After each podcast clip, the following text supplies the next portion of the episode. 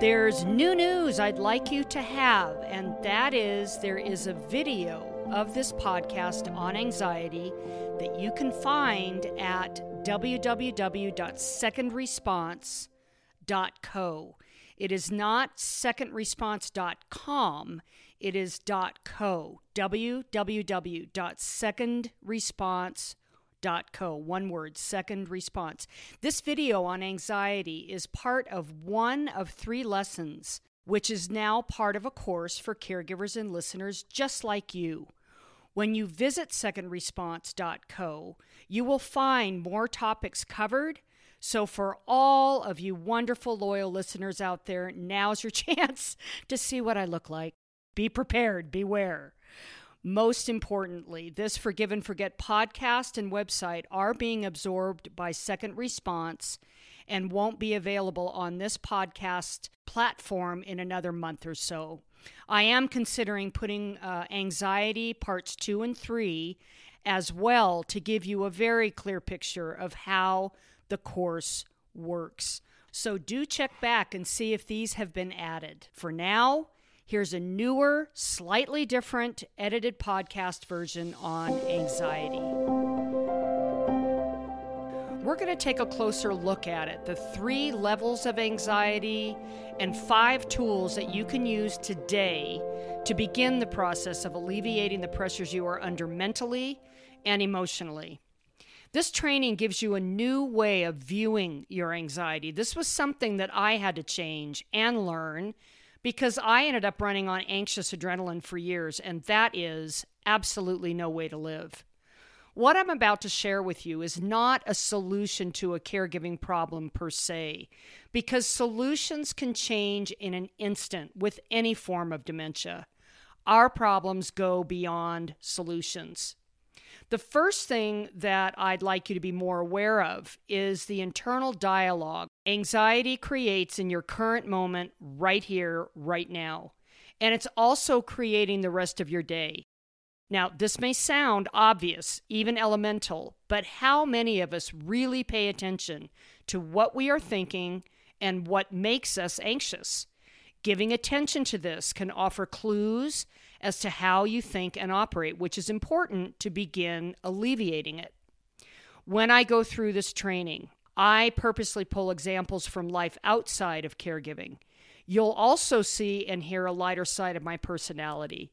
I do this because I don't want you losing sight of life beyond your caregiving day. I did. I forgot at one point.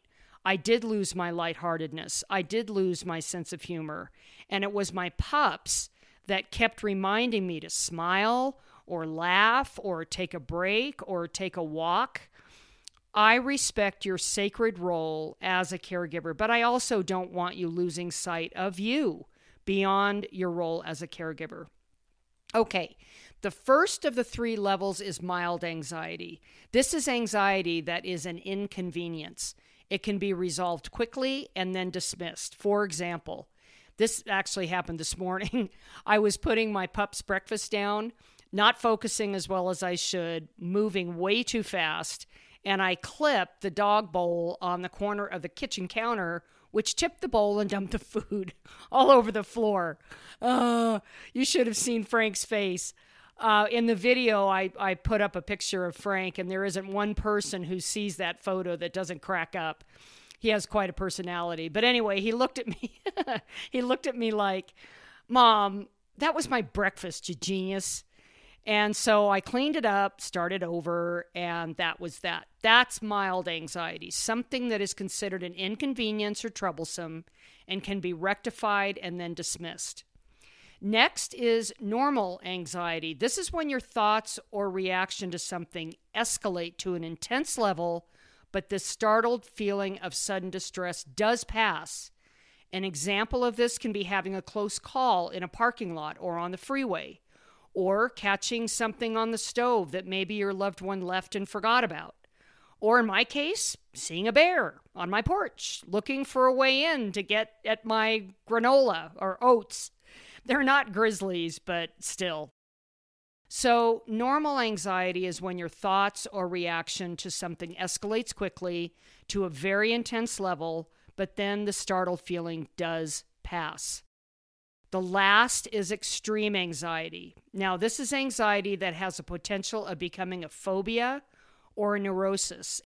This is the camp that we caregivers live in. It's fed constantly by worry, fear, and even anger. Outside of caregiving, this can look like road rage, an angry driver that won't let up on its prey, or a hypochondriac, someone who incessantly does their own medical research and believes they have every disease, every ailment or illness known to mankind. Panic attacks are extreme anxiety or the fear of flying, the fear of being alone, or fear of leaving their house.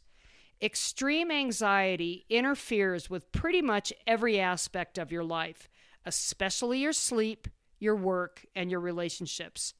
As caregivers, we are always on alert, always waiting for the next event, and we don't fully recover before the next event happens. One warning sign of being stuck in extreme anxiety is catching yourself overthinking, or what I call feeding the anxiety every chance you get. This behavior dupes you into believing that if you think about something long enough and hard enough, and obsess about it even, an answer or resolution will miraculously appear and fix everything. Not true. What I learned is the more I invested in thinking about it, the tighter anxiety's seatbelt fastened. I felt even more strapped in. This kind of obsessive thinking almost feels like an addiction. It's important to know this because when you get used to becoming more aware of what you're thinking, you can hear what your internal dialogue is saying and what it's doing to you. This is the beginning stage of relieving it. You can't get rid of anxiety if you aren't aware how much you are thinking and obsessing about it.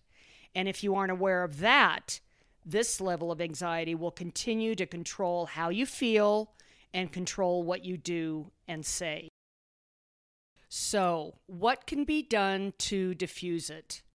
There are five simple ways to temper your anxiety that you can start using today. Number one, choose one thing in your life right now that has you anxious or worried. It doesn't have to be about your loved one. Matter of fact, what comes to mind immediately may be bothering you more than you think. Even if it doesn't fit, feel right, or feels like a total mistake, you are being led to uncover what is bothering you more than you think. Number two, list the different ways your anxiety is affecting you. For example, is it keeping you from taking care of yourself? Is it affecting your dreams and sleep? Is it causing you to feel empty and unmotivated? Or is your digestive tract backed up? Write it down or think about it. By the way, after I give you the fourth tool, I will explain the why and what to do with your answers. Number three, ask yourself Does my anxiety have anything to do with my past, or my parents, or even my childhood? Or is this anxiety caused by someone else or an event? I know this can be a loaded cannon, especially if it has something to do with your parents. Because if you're caring for a parent with dementia and you have a problem with your parent, this is worth exploring.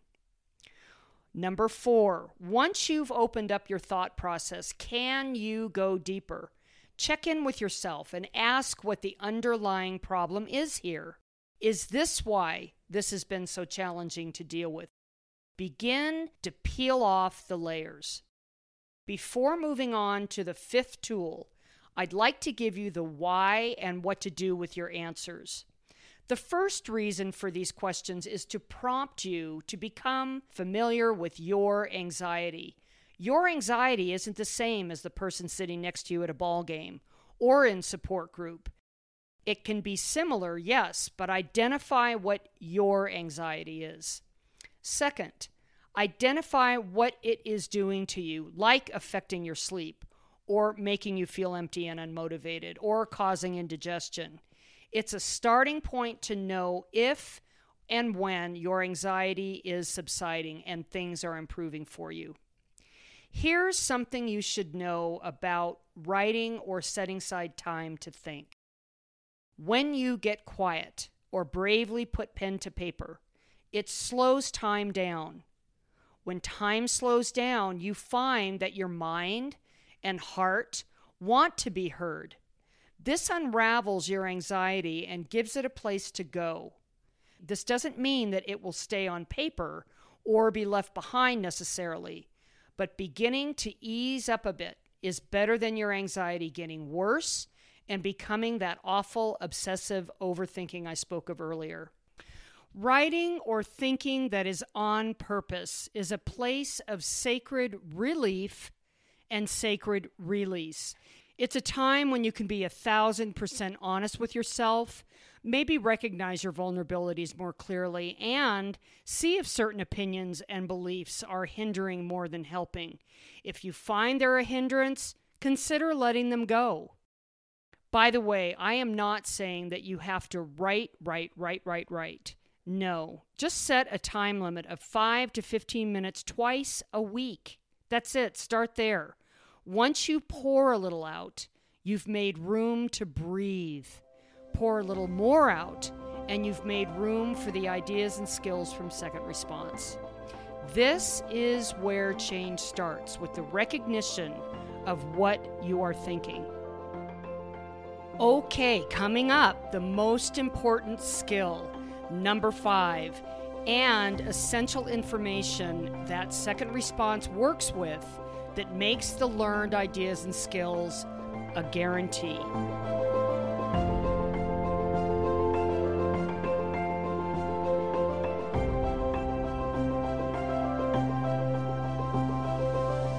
Okay, number five.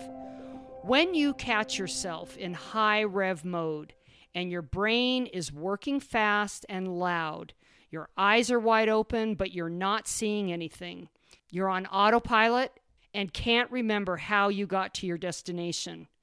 When you catch yourself in this turmoil, the first thing I'd like you to try is find something to focus on. This is what is called an easy interruptive tool. So, wherever you are, in a grocery store, driving, walking, and you realize you're gripped and locked in, try and catch yourself. Look around you. Is there an interesting cloud formation? Is there a classic car with a great paint job ahead of you? What color is that building to your left?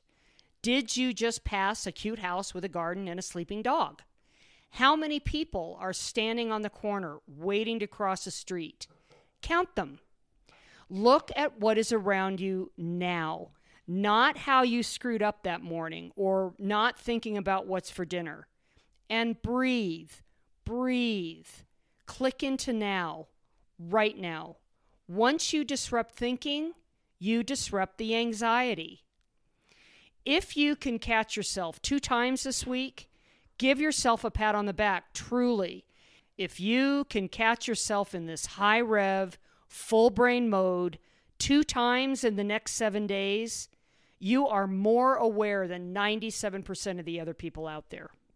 That was also another study, by the way. Learning the skill of paying attention to your thinking sounds simple, but it isn't easy. Starting here is the beginning of change and the beginning of interrupting anxiety. I just read an article on Bruce Willis, who was diagnosed with a form of dementia, and his wife made a very perceptive observation. She commented how important it is to break up your thinking, which for her felt very much like doom and gloom. And you and I can certainly relate to that.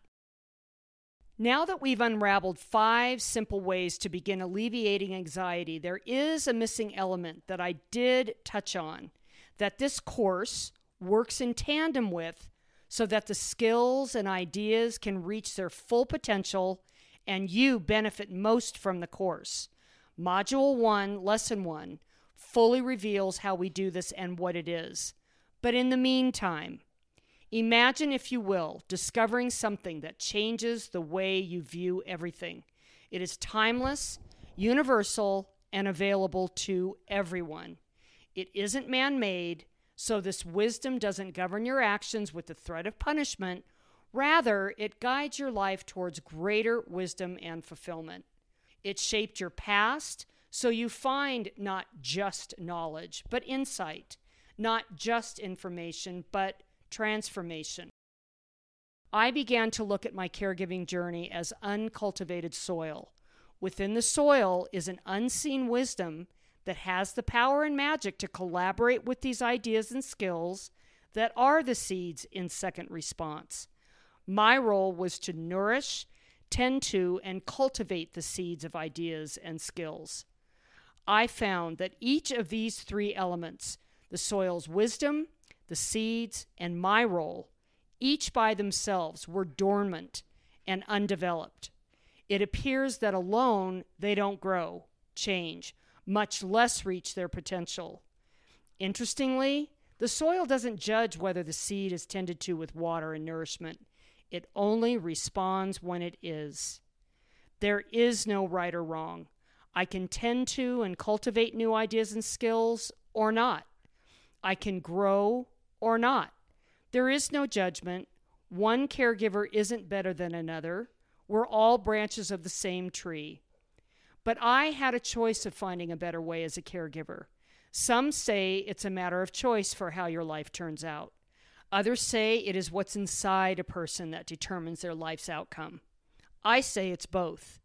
And even though caregiving is a highly difficult and challenging experience, I felt I didn't have a choice if I was going to survive it, not just with my life, but asking the question who was I becoming?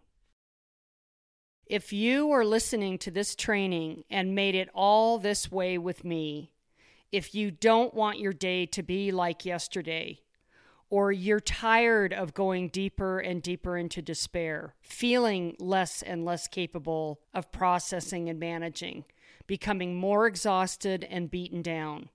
Maybe you don't recognize who you are becoming or are afraid of who you will be at the end of this journey.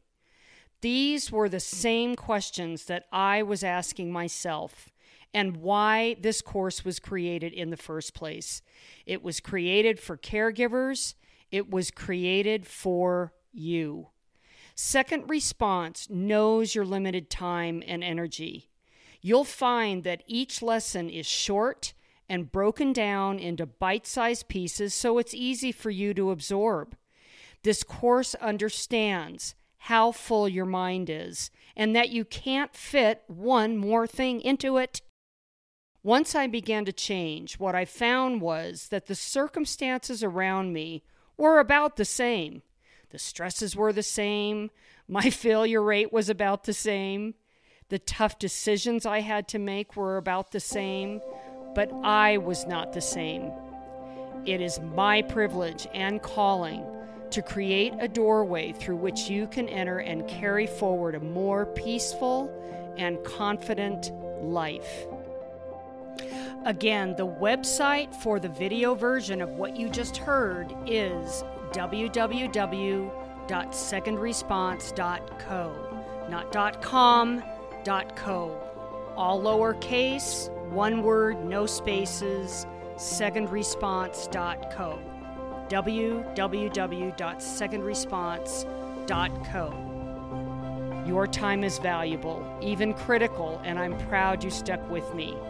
Again, lesson one reveals fully the missing element that this course works with that makes the learned skills and ideas a guarantee. I'll see you on the other side. Bye bye.